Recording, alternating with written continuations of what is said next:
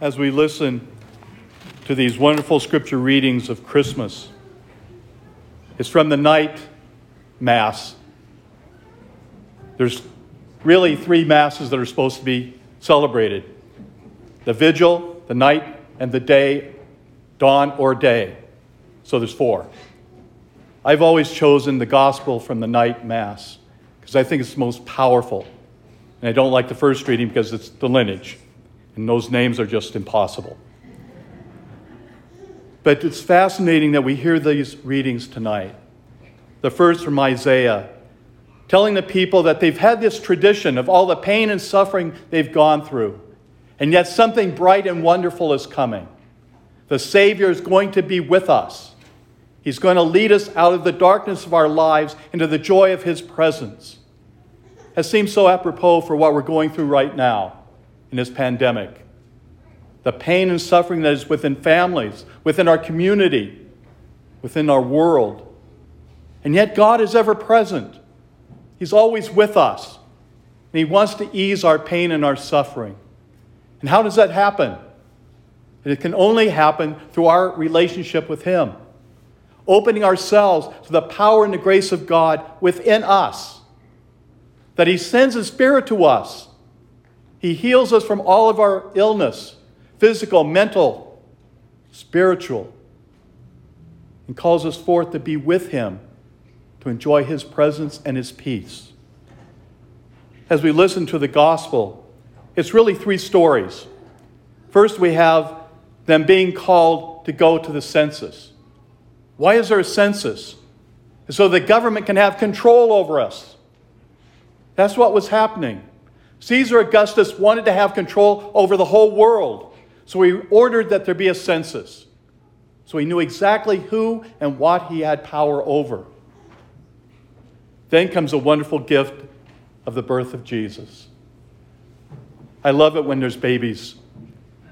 When they're crying or when they're saying what they hear, that's beautiful. That's a real grace from God. To hear a baby crying, means they're alive, they're giving hope to our world. It's a promise of the future. The future of the church is in the infant and the children as they come to church.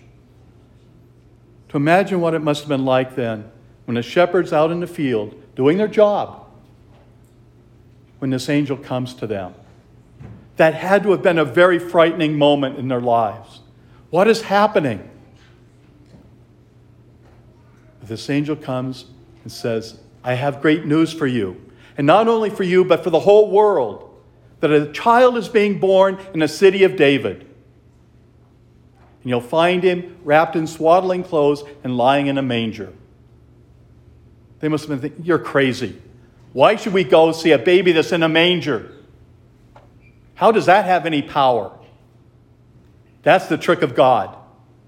He uses the least to be the most powerful. Each of us may say in our own hearts, I don't have the ability to do that, to do this, to do that. But God always gives us the grace and the power to do whatever He wants us to do. Not what we choose to do, but what He asks of us to do. Then we have a choice either listen to the power of God working in us or to turn away. When we turn away, what are we doing? We're giving in to Satan. And Jesus came to destroy that, calling us forth to be the presence of His life in our world, to give witness to the power of God living through us for one another.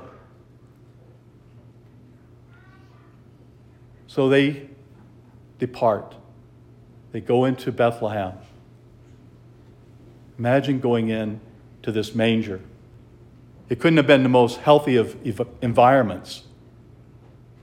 Probably chickens and ducks and geese and oxen, cattle, all there.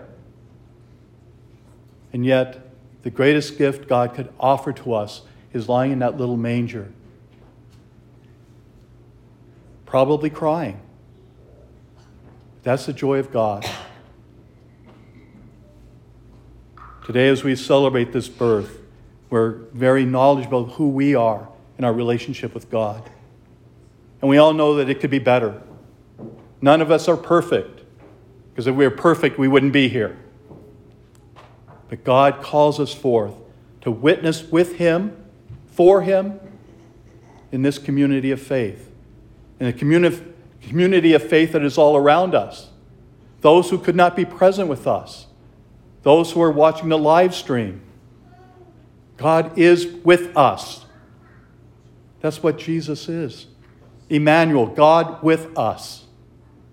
May we truly open our hearts to that presence, the joy of God's presence with us, always sharing His love, His mercy, and His peace.